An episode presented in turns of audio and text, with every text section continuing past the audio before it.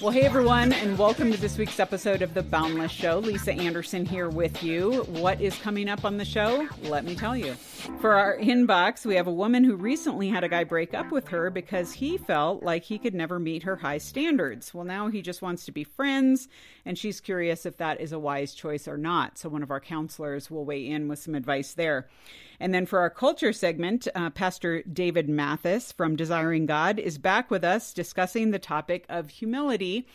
This took 2 weeks. You know that last week we dealt with part one of this. So in part two, we're actually going to hear a Q&A he did with a live audience via the Listen app. So stay tuned for that. Well, here we are for our roundtable, and we are doing a Listen App event, and also we're with you on Facebook Live. So those of you who are listening to this after the fact, you know that folks were in asking their questions of the Boundless team. And so I have got John and Hannah here, members of the team, and myself, who are going to answer here in real time your questions. Some have already come in on social. You can certainly... those of you who are listening as we tape this, you can submit your questions here. And those of you listening after the fact, just email us at some point or find us on social. You can ask us, whatever. But let's go ahead and get to some of our questions that we have received already. And I'll go ahead and ask one of these that I think is a really fun one to answer. And that is, what is something that is common knowledge that you found out way too late? This one kind of stumped me. This is like that I was X number of years old or whatever. I was today years old. Today years old. Yeah. Okay. I was today years old when I found this out. And I know that I've thought this through, but I still got to get something to answer. So who has one? Yeah, mine is pretty embarrassing, actually. Okay.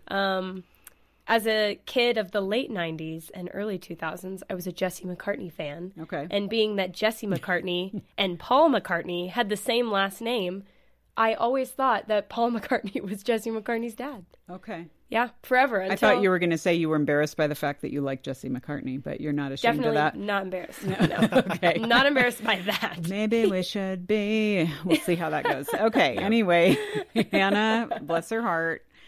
I wonder, like... Maybe Paul McCartney would be like grandpa age to Jesse McCartney. Oh, I think there might be too much of an age gap to be dad and son there, if we're being honest. All right, John, what would your answer be? This one, I hope I can say this one on the air because, total honesty here, the phrase "don't drink and drive" I thought meant don't get drunk and drive.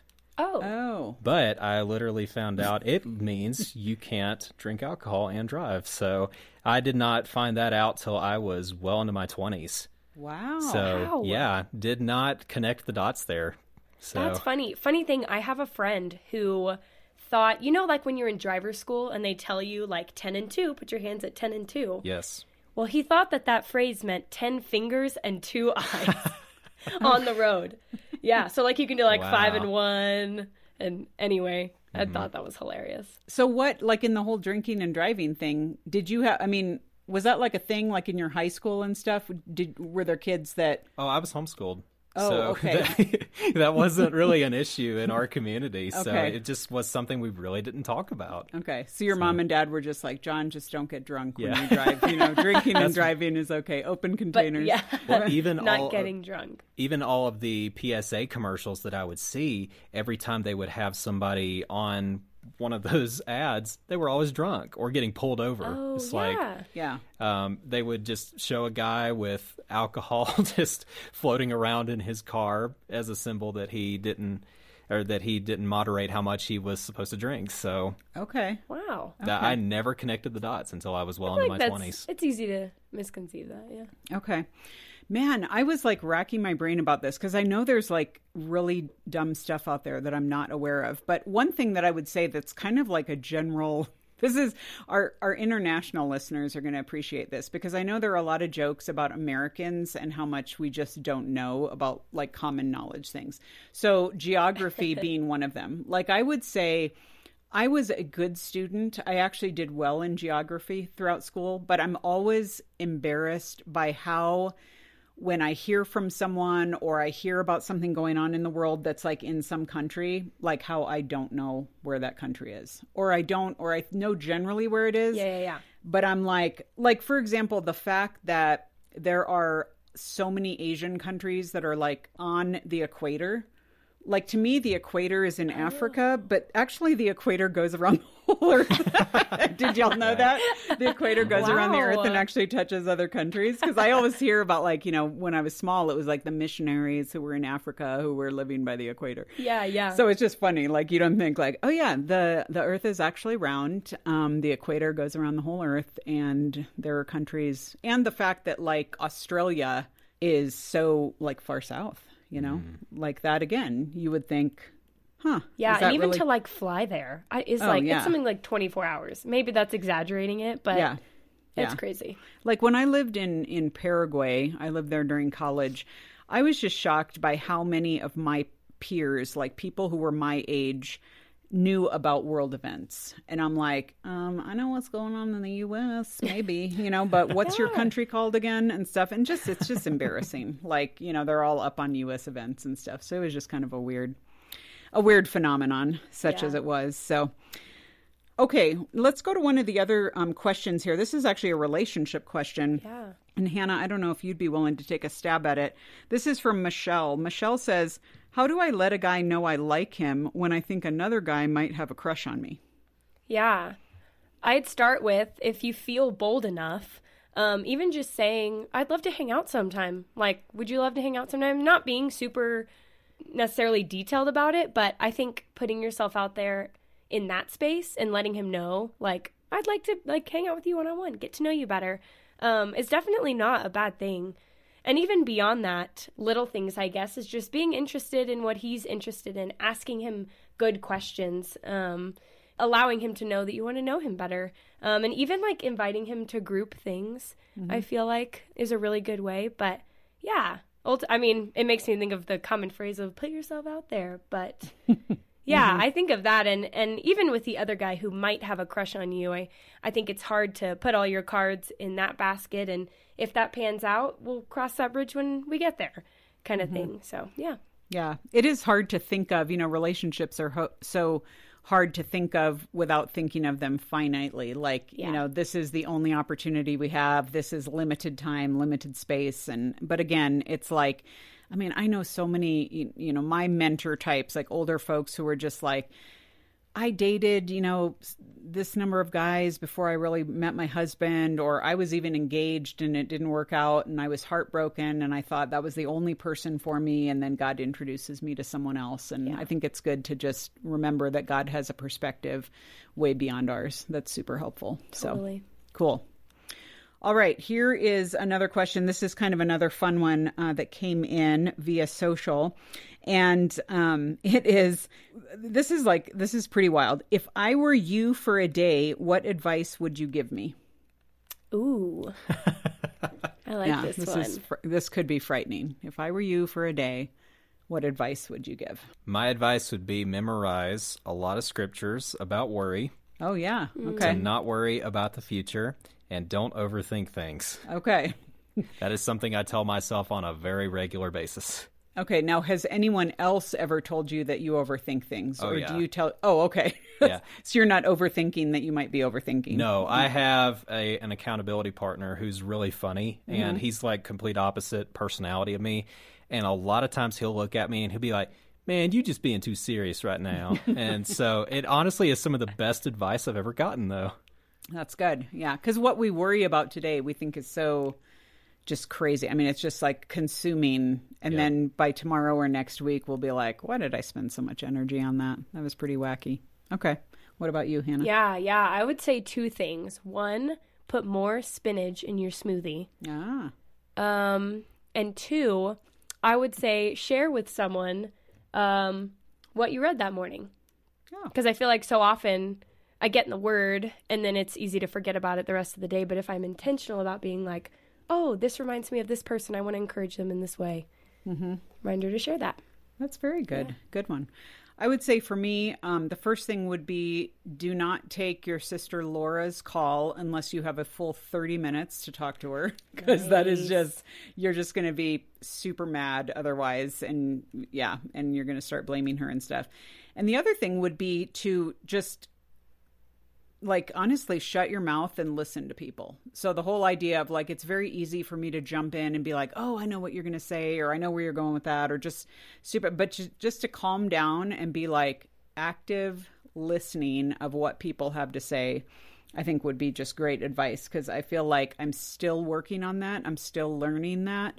And it's a really hard discipline to have. So another good one to keep in mind. So, all right.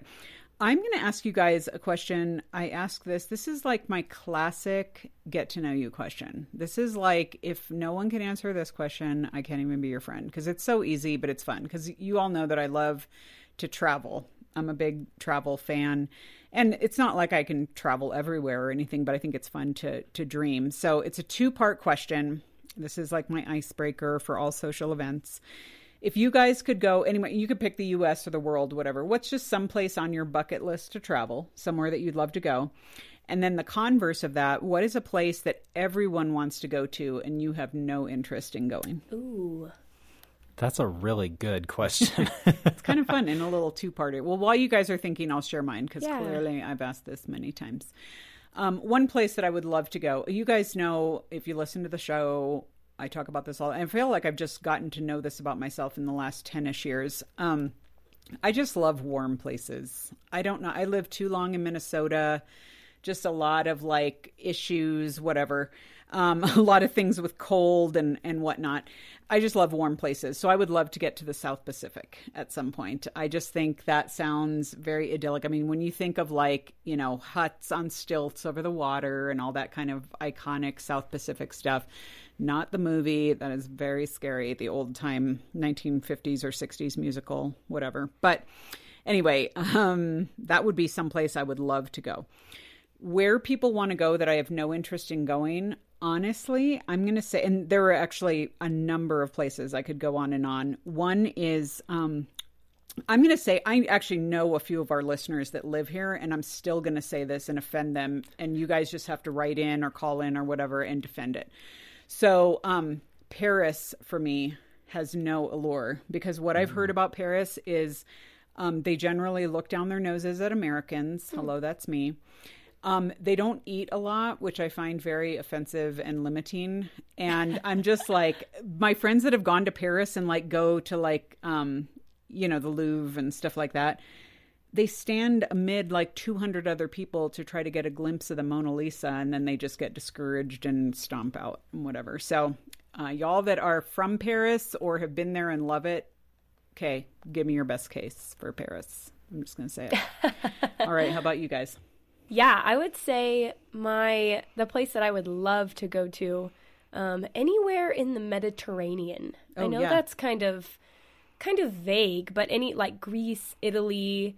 Mm-hmm. One, I love their cuisine. Mm-hmm. I feel like if I moved there, my diet would not change. I love Mediterranean food, and also you should live forever, because that's like the best diet ever. Oh, really? Yeah, it's like very healthy.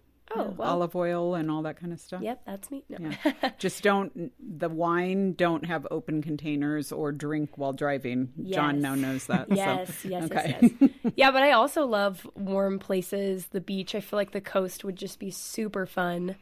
Yeah, and then one place, it's hard to think of a place that I wouldn't want to go to, because I think if the opportunity presented itself, I would be open. Mm-hmm. But one place, which we talked about this recently, one place that I would be hesitant to go to is probably Australia.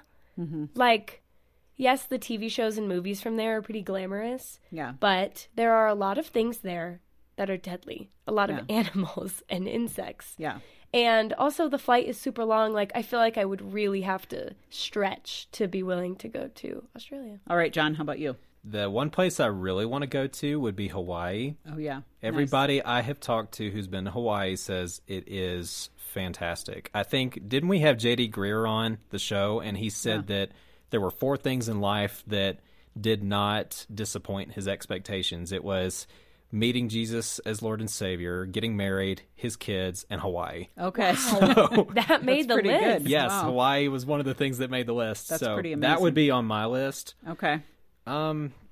Places that people are all about, that's tough because honestly, I love to travel and find new places. The places I wouldn't want to go would honestly be really dangerous countries. Okay. Yeah. So any place that is where the government is super, super oppressive. So I can't really think of a place where people honestly want to go that I would say, nah, I don't want to go there. Well, what about like Israel? Because I know a lot of people that want to go to the Holy Land, but they're like, it's so unsettled over there. And I don't know what it's like to travel there as an American. Especially now with COVID. Like, I've heard that there are some restrictions. I don't know. My parents went there in 2017 and they said it makes the Bible come to life. Wow. Because of how awesome it is. So see, you just have to take the risk. You have to go because it would be worth it. I think I would go. I'm kind of like, I feel like I have this attitude of like, their tourism is so important that why would they go after Americans and be, I don't know, maybe that's naive, but anyway.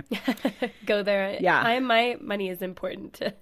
Exactly. That sounds so arrogant. Like, hello, of course you want me. I'm an American, whatever. I'm going to come over and buy dead sea salts. Okay. No. All right. Last question that I'm going to ask you guys, which I think would be a good one for people to know. What is something that you feel people don't know about Boundless that they should know? Like, what's something that the average person, if they just listen to the show or read articles or something, like what would be something that would surprise people about Boundless or what we do here or who we are? Yeah, I would say there's a lot more strategy behind, I feel like, the content that we plan as far as the show goes. And even with articles and blogs, the newer ones, there's a lot of strategy behind that. We try to think about what is going on in the world and what is going on in the world of young adults and what they would find most helpful and relevant. So I don't know if a Boundless listener would think that we just haphazardly do things. They probably wouldn't. But yeah, I think that was something that I was surprised about when I started was just the amount of strategy and thought and care that goes into content creation. Yeah, that's good because you think of, you know, readers who follow what we blog on and stuff. Not too long ago, we had Suzanne do a post about war. Yeah. And so we try to be timely in the types of topics we cover. Obviously, you know, John is always thinking ahead of like, what are the, you know, the things that we're dealing with? We did so much around the pandemic and around the election here in the U.S. and just other things that can make us a little bit angsty. And we try to put some truth behind them and hopefully assuage some worry along those fronts. So, yeah. John, what would you think? Kind of to Hannah's point is the fact that the work is a tremendous amount of fun, and it honestly does kind of feel like family in some ways. And another thing would be is that it's, as fun as it is, it's not as glamorous as it looks. Mm-hmm. A lot of what we do is honestly just sitting behind a computer, responding to things, trying to plan things out, just putting one foot in front of another and trying to be as faithful with that as we can be. Yeah. And also, too, I think another thing is that Boundless has a really unique way of being able to speak into my life as a single adult. And I have found it very helpful to apply a lot of the content that I hear. And sometimes we as people need to go to counseling, and sometimes we need to talk to a counselor here at Focus on the Family. And the content that we get to produce is very applicable to the lives that we live. Yeah, that's really good. Good definitely thoughts. The best thing about this job is, one, being on such a great team, and two, being able to interact with the content all the time. Oh, yeah. Because I'm doing my job, but I'm also learning about faith and adulthood and relationships and things like that. Yeah. I think one thing that comes to mind for me, just because I have been around at Boundless for a while, is how Boundless has been around. Like, Boundless existed long before I was here. Boundless started, y'all, in 1998. I mean, that some of you weren't even born then, okay? So, and that was, you know, I wasn't part of the team then. That was just a vision that the founders of Boundless had, and that someone on our board decided to help bankroll. And so Boundless was birthed out of that. So that's a really neat story. And then the other thing you're seeing evidence of, if you're, as we tape this, if you're watching this live, but I'll just tell you, for those of you listening after the fact, we're a lot smaller team than you would think. And not that we don't want to grow and that we won't grow, but right now, I mean, John and Hannah and I are kind of, and Rod in the booth there, are kind of the Boundless people. And then we have Suzanne, we have Joshua Rogers, we have Lauren Dunn, we have other people who contribute regularly and we love their stuff. But yeah, as far as those of us like going up and down in the elevator and just kind of doing Boundless here in Colorado Springs, that's who we are. So anyway, it is kind of a it's kind of fun, but also a privilege to be part of that. And yeah, we'll see what's next, what's down the pike as Boundless continues. So there's a lot of fun stuff coming up, we hope. So, all right, well, you guys, that is it. My goodness, we've worked through a lot of questions. So hopefully we answered some questions that might be pertinent to you, as well as to some fun ones as well. And thank you, John and Hannah, for being answerers alongside me. Absolutely. Thank you, Lisa. It was a joy. This is eternity, deep calling deep inside of me, right where I'm meant to be, here with you. And this is your family, stretching as far.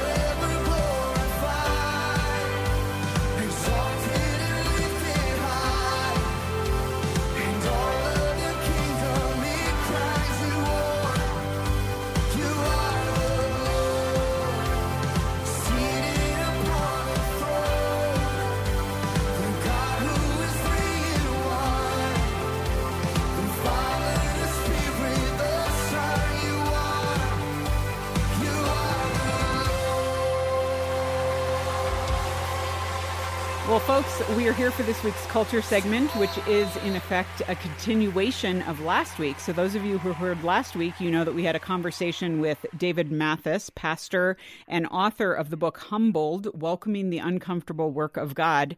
And so we're actually back with him this week because, as we often do, we created this as a Listen App event, which allows you in our audience to be part of the conversation in real time and, in fact, ask your question. And so this week is going to be the Q&A portion of our conversation. And so we've got David back with us, and he's going to be fielding your questions. So David, welcome back to the Boundless Show.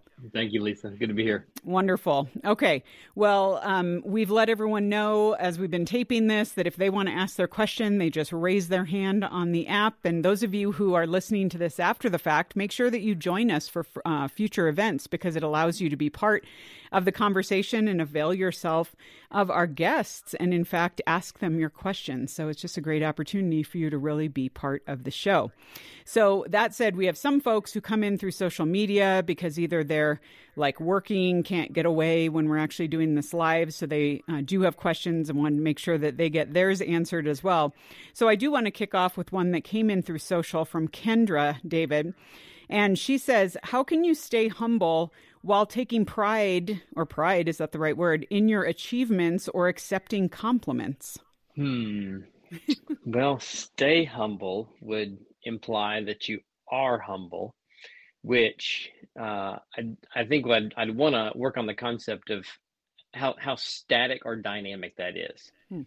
I think somebody could evidence a humility over time, but in terms of being humble, the nature of the frailty of our humanity and our indwelling sin, presuming new birth and being a Christian, it's much more dynamic than just being humble. And then, we use that word pride so loosely. So for instance, this is kind of a running joke with my mother. So when she sends a birthday card to me, she has this knack for finding a card that has the word pride in it, that we, your parents, are so proud of you, you make us proud. And so she'll strike through it and write about how we love you or whatever. But I think because somewhere along the way, as I was in college or whatever, I was reading my Bible, I realized, oh, this pride's not a good thing. And so I don't want you to be proud of me, Mom. I want you just to love me, which I think that was my own immature young adult overreaction. Just not realizing how broadly the language is used. However, there is something there. We're not just using this broad language of proud. So I think there is a way to very humbly say, in a way that's not technically prideful, in a sinful way, to say to a son or to say to a friend, I'm so proud of you. You know, you did a good job and I'm proud of you. And I think it's maybe our modern English way of expressing delight or love or commending someone. Well done, son. However, you know, we should be careful about what is being communicated there. Are we taking that in such a way that it's putting ourselves forward in a posture before God that is not honoring to him? Because as we talked about in the episode, how the very nature of humility and pride is the creature before the creator. So and we may, on horizontal terms, we may talk pride, this and that, but in particular, the very nexus of what pride is or humility is how we as humans, as creatures, posture ourselves before God. And so I think that's the real thing to keep in mind, look at, that humility says he is God and I am not. There are moments in our lives where that's very explicit, it's very clear, and then we kind of go about our lives, we move on. You got to get up from off your knees. You know, God's commanded to do far more things than just pray, and so we have to get up off our knees and live our lives. And in those moments, you know, our soul drifts, we have indwelling sin. We don't always live in that posture of he is God and I am not. And so as much as we can be called back to that, that's probably a good thing for us. Yeah, good thoughts. Okay, we have a question from our digital audience. This was from Peter. I think this is great. This is kind of what I was getting at last week a little bit. He asks, how do you encourage humility in those around you in a healthy way without coming across as arrogant yourself or telling them what they need to be humbled in? Great question. I think in discussing this topic, I don't know if anybody's asked it quite that way. That's a really good way to ask it. I think first and foremost that we would be this and let it radiate out through us. And then, but there are some very important things you could do here with someone that is in your life, roommate, friend, someone you bump into all the time that is aggravating you with their arrogance. Number one, you should ask yourself, it usually is pride in us that is irked by pride in others. Arrogance in us has a really good eye for arrogance in other people. So there is a question for you to ask about yourself. Like, first, God help me, you know, log out of my eye before the speck out of theirs. How do you work on my pride, my arrogance? What is it here that is so frustrating about this person?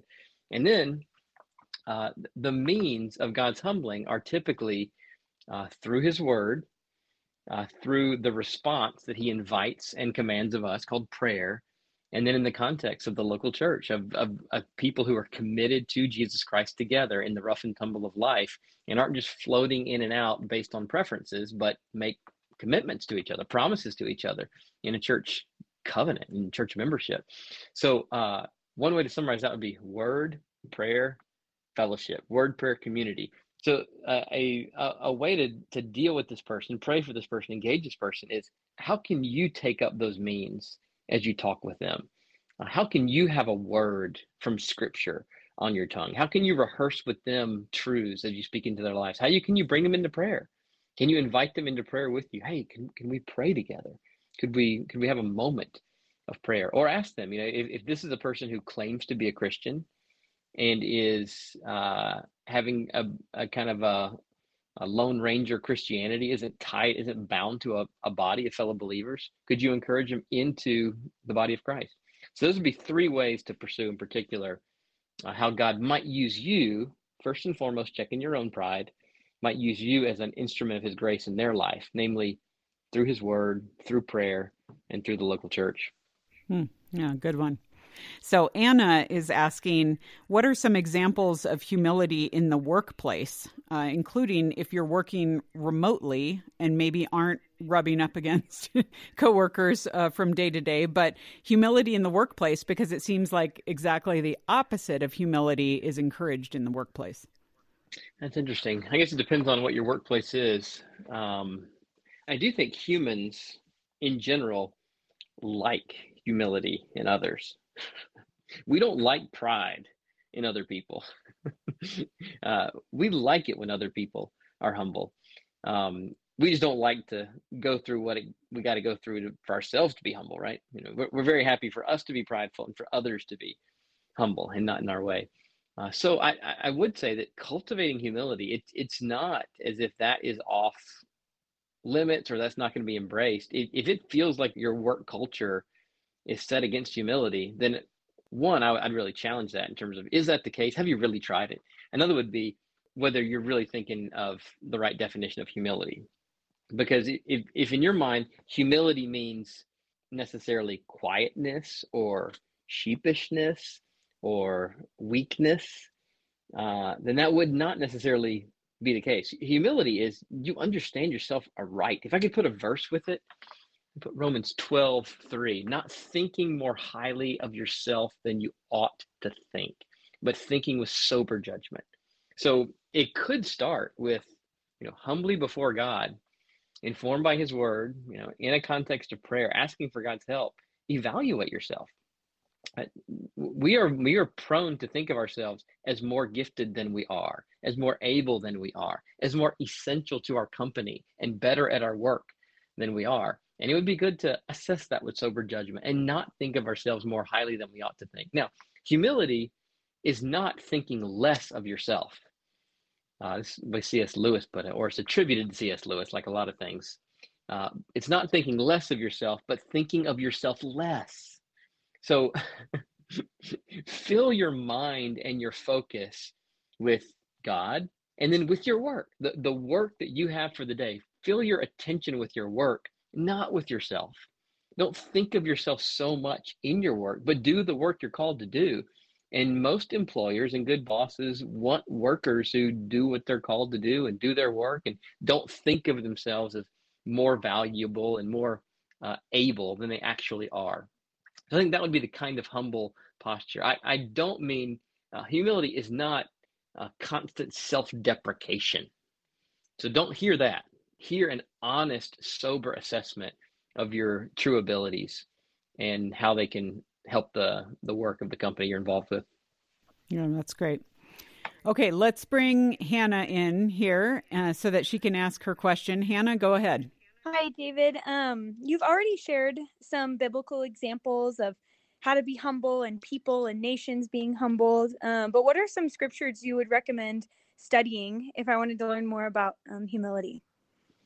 Yes. Well, here's how I undertook this study that the book's based on. It is not a full theology of humility by any means.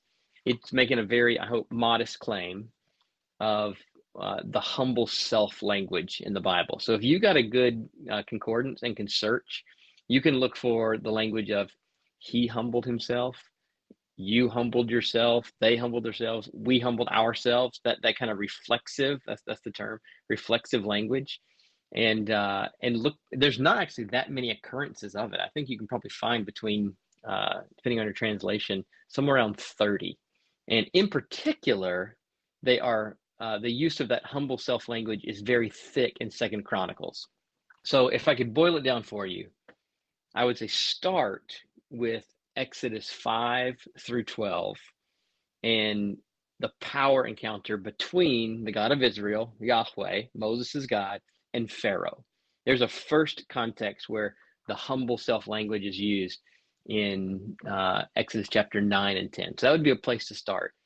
And then probably the place it plays out most consistently is in 2 Chronicles. This is a major theme in 2 Chronicles. And many of us have heard the verse, 2 Chronicles 7:14, if my people who are called by my name shall humble themselves and pray and seek my face and turn from their wicked ways.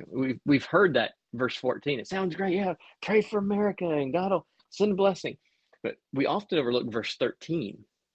Which is programmatic for how the language is all throughout the book of 2 Chronicles.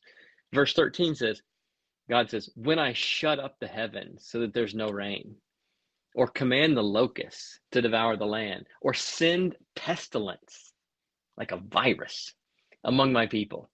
Then he says, if my people who are called by my name shall humble themselves and pray and seek my face and turn from their wicked ways, then I will hear from heaven and forgive their sin and heal their land. And that's what plays out in 2 Chronicles.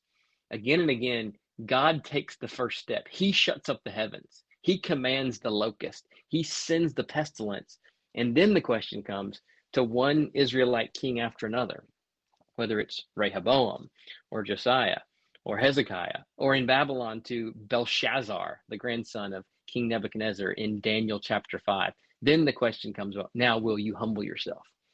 And if I could play it out in one more place, I think it would be in the Gospels with Jesus. 3 times Jesus repeats that refrain of God will humble the proud and God will exalt those who are humble. And he does it in 3 different contexts in his teaching. So I suspect it was a kind of refrain in the teaching of Christ, and that those who had heard him preach and teach in various places, when he would start the first part of the refrain, they could have finished it with him because they had heard him say it before. I think it's one of his most common teachings. And so you can see that in the teaching of Jesus as well. Yeah, great thoughts.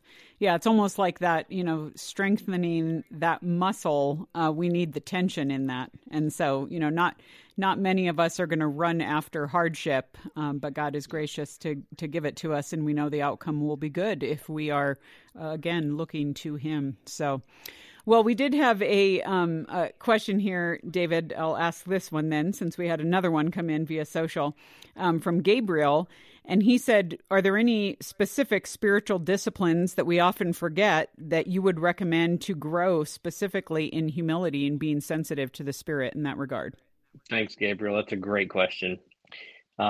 Very clearly to mind for me on that question, the way you put it, is fasting. So no one wants to hear about that, David. So just move. No, I'm just kidding.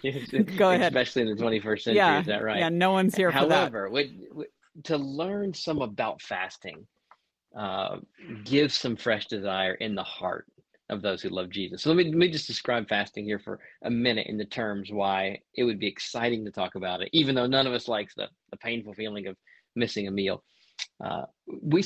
Fasting belongs with prayer. So I would not think of fasting as its own discipline here off to the side. Fasting is kind of like a rocket booster or an exclamation point, something that accents the desire of the heart that is being expressed in prayer. And fasting is for particular moments where we feel unusual desperation. So you can't fast all the time. If you fast all the time, you die, right? You have to have food to keep living.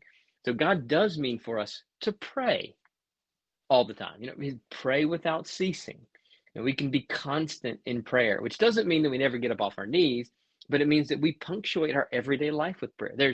Prayer is a normal aspect of the everyday Christian life at various junctures. Fasting is not normal.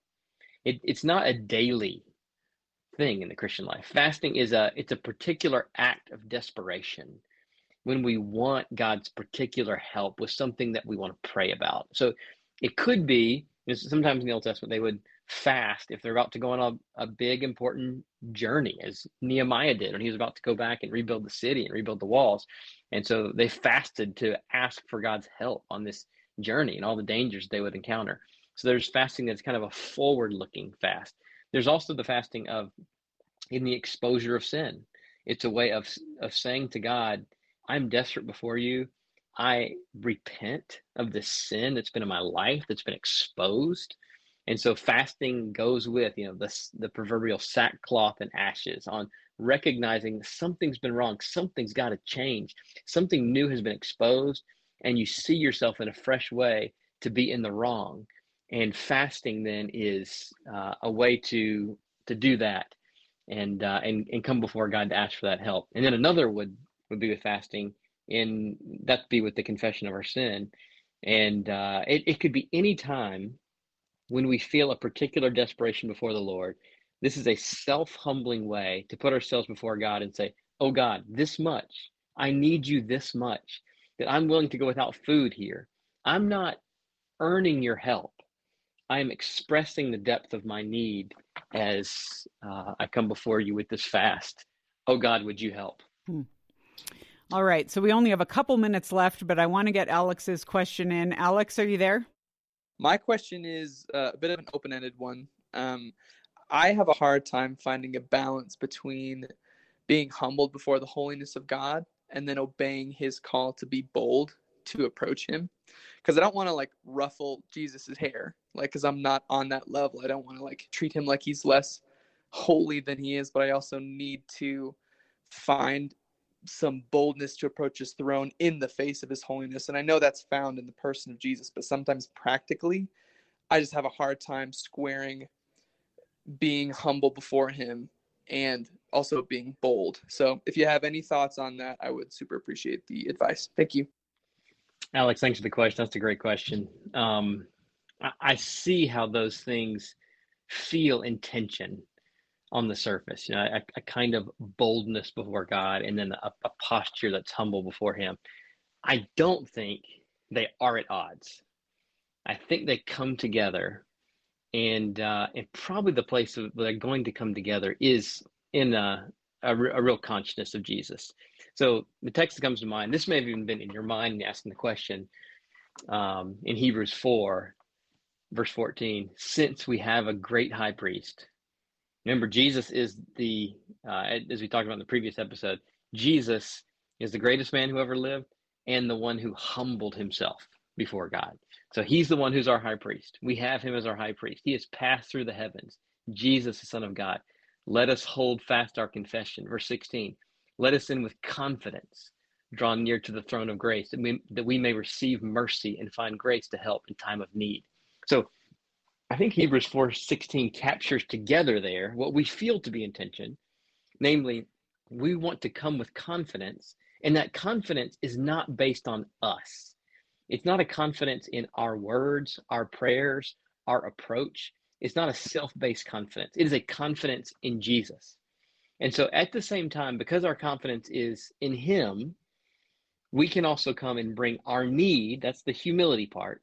So that boldness is not a self-supported, self-informed boldness. It is a Christ-informed, Christ-supported boldness. And so in that very moment, we can have humility related to ourselves. He is Christ. I am not. He is God, and I am not. I have my need. I need mercy. I need to find grace. I'm in a time of need. And yet I come boldly, not in my earning, not in my strength. I come boldly in his worthiness. Earlier today, I was talking to some friends at Desiring God about those great declarations in the book of Revelation about the worthiness of the Lamb. Worthy is the Lamb who was slain. And so I think in those moments, that is a quintessential humble and bold declaration to say, worthy is the Lamb who was slain. It is bold based on his worth. He is worthy. I'm not worthy. He's worthy. And in declaring it, I'm also coming before him humbly and declaring his worth. That's good thoughts. Good thoughts on that. Let's go ahead and we have a question from Bailey. I want to get to this one too. Bailey, are you there with your question? I just wanted to ask, how can a lack of humility affect our relationships? Like not just friendship relationships, but like boyfriend, girlfriend, marital relationships, because I feel like that could really cause problems. Absolutely. Definitely could. It would be hard to restrict the implications of not being in right relationship with God for a relationship so close. So I can talk some about how that may affect those relationships, and it wouldn't be comprehensive. So humility cuts right to the core of how we relate to God himself. And in the relationships of our lives, especially those that are most close, not out in the world, people we brush shoulders with or even work with, but in our own family and in a dating relationship where the terms of the relationship moving toward marriage are that this would be the closest human relationship that one would have in this life. That is all the more significant to be together in the most important things in the universe, namely God himself. So there's nothing more important than God in Jesus Christ. And in the relationship that would be most close and most important among humans, we want to have that right. And that's why Christians would say how important it is to date someone in the faith and marry in the faith, because marriage is that significant of a relationship, and because faith is gets at the very heart of the reality of the universe and world, with God at the very center. So because of the value and importance of God, we want to bring those two things together. So to the degree that there is the opposite of a right approach to God, namely pride, then I think it's going to have major effects in a relationship that can't even be traced all the way out. And we as humans, in our own pride, find pride offensive in other people. We all have very good radar for others' pride. And that's a very secondary thing, but that's not going to draw a couple closer together either. So this is all the more reason to put God's word and prayer and the church as central and important parts of a dating relationship. Well, awesome stuff. We are out of time. We have been talking to Pastor David Mathis. He is pastor at Cities Church in St. Paul, Minnesota. He's also the executive editor at DesiringGod.org and the author of Humbled: Welcoming the Uncomfortable Work of God, that we've been talking about last week and this week. And again, as I said last week, we want to make sure that you know that we're making this book available for a gift of any amount to Boundless. So again, you just go to boundless.org. You can search for 739. That is this week's episode. You'll see the book cover there. Just click on it. It'll take you to our donation page for any amount that you can afford to give to Boundless, which we know you love Boundless anyway and want to help support what we're doing here for young adults. Just do that, and we will send a copy of David's book as our thank you to you. So make sure you get on that. In fact, you know, maybe not the book that you want to get and just give to someone else and be like, hey, I thought of this book for you. But maybe a few of you and your friends can get together and discuss this concept. I think it's something just really wonderful for all of us to dig a little bit deeper into. So, David, thanks so much for being part of this conversation. Thank you, Lisa. I appreciate it.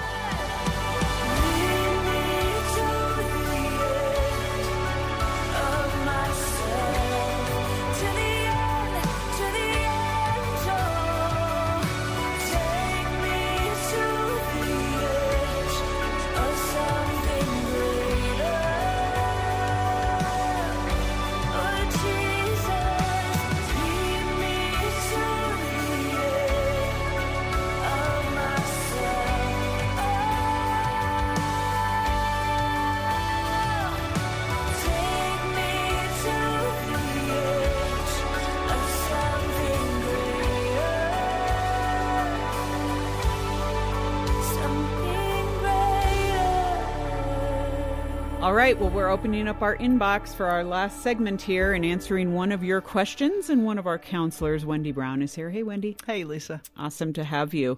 All right, this is a great, great relational question. Our listener asks, I recently dated a guy who professed faith in God, but saw it more as a lifestyle, not a relationship with Christ. Now he wants to be friends. I do care for him and want to reflect God's love to him, but is pursuing a friendship a wise choice? What would that look like? That's an interesting question. There's a lot here. As a counselor, the first thing that I would be thinking are what are the motivations for wanting the friendship? Mm-hmm. What goes into that? You know, it sounds like there's a spiritual mismatch kind of here where, you know, he's really not wanting to follow God in the same way that she does. And that could be problematic. Mm-hmm. The thing with friendships, if they've been dating and they stopped and now they want to be friends, the friendship is most likely to be sort of that level 3 friendship where there's a good emotional connection.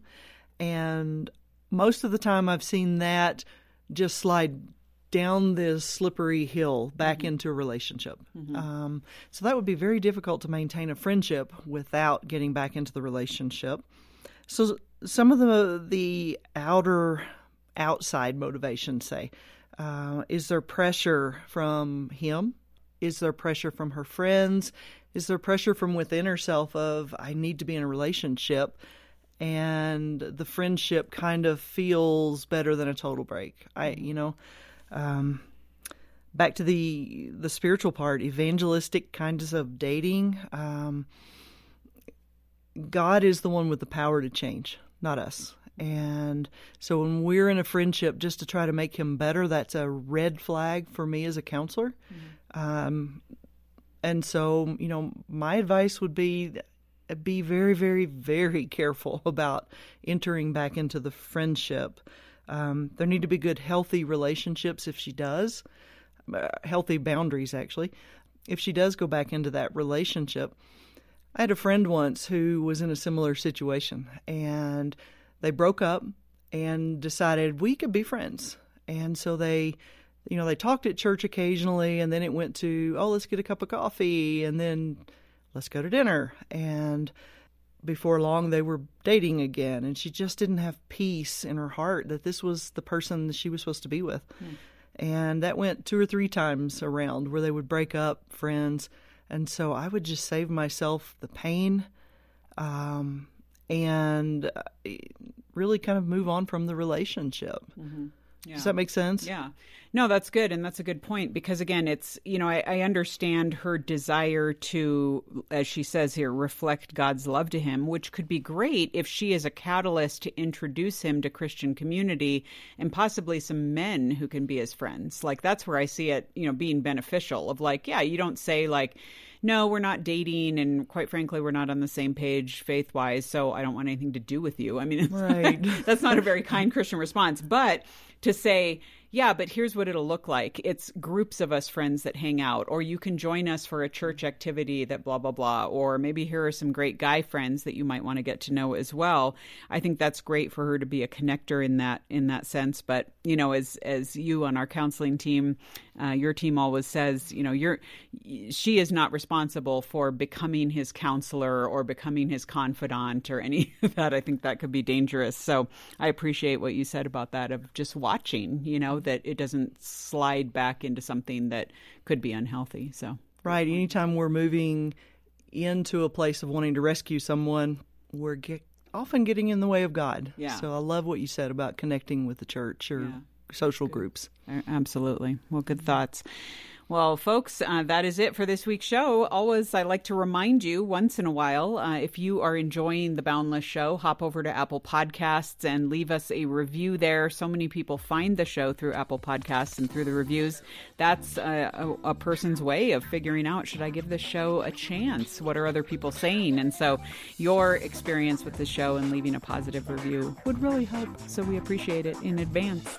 All right, folks, that's it for this week's show. I will see you around next week for The Boundless Show. The Boundless Show is a production of Boundless.org. Focus on the Family.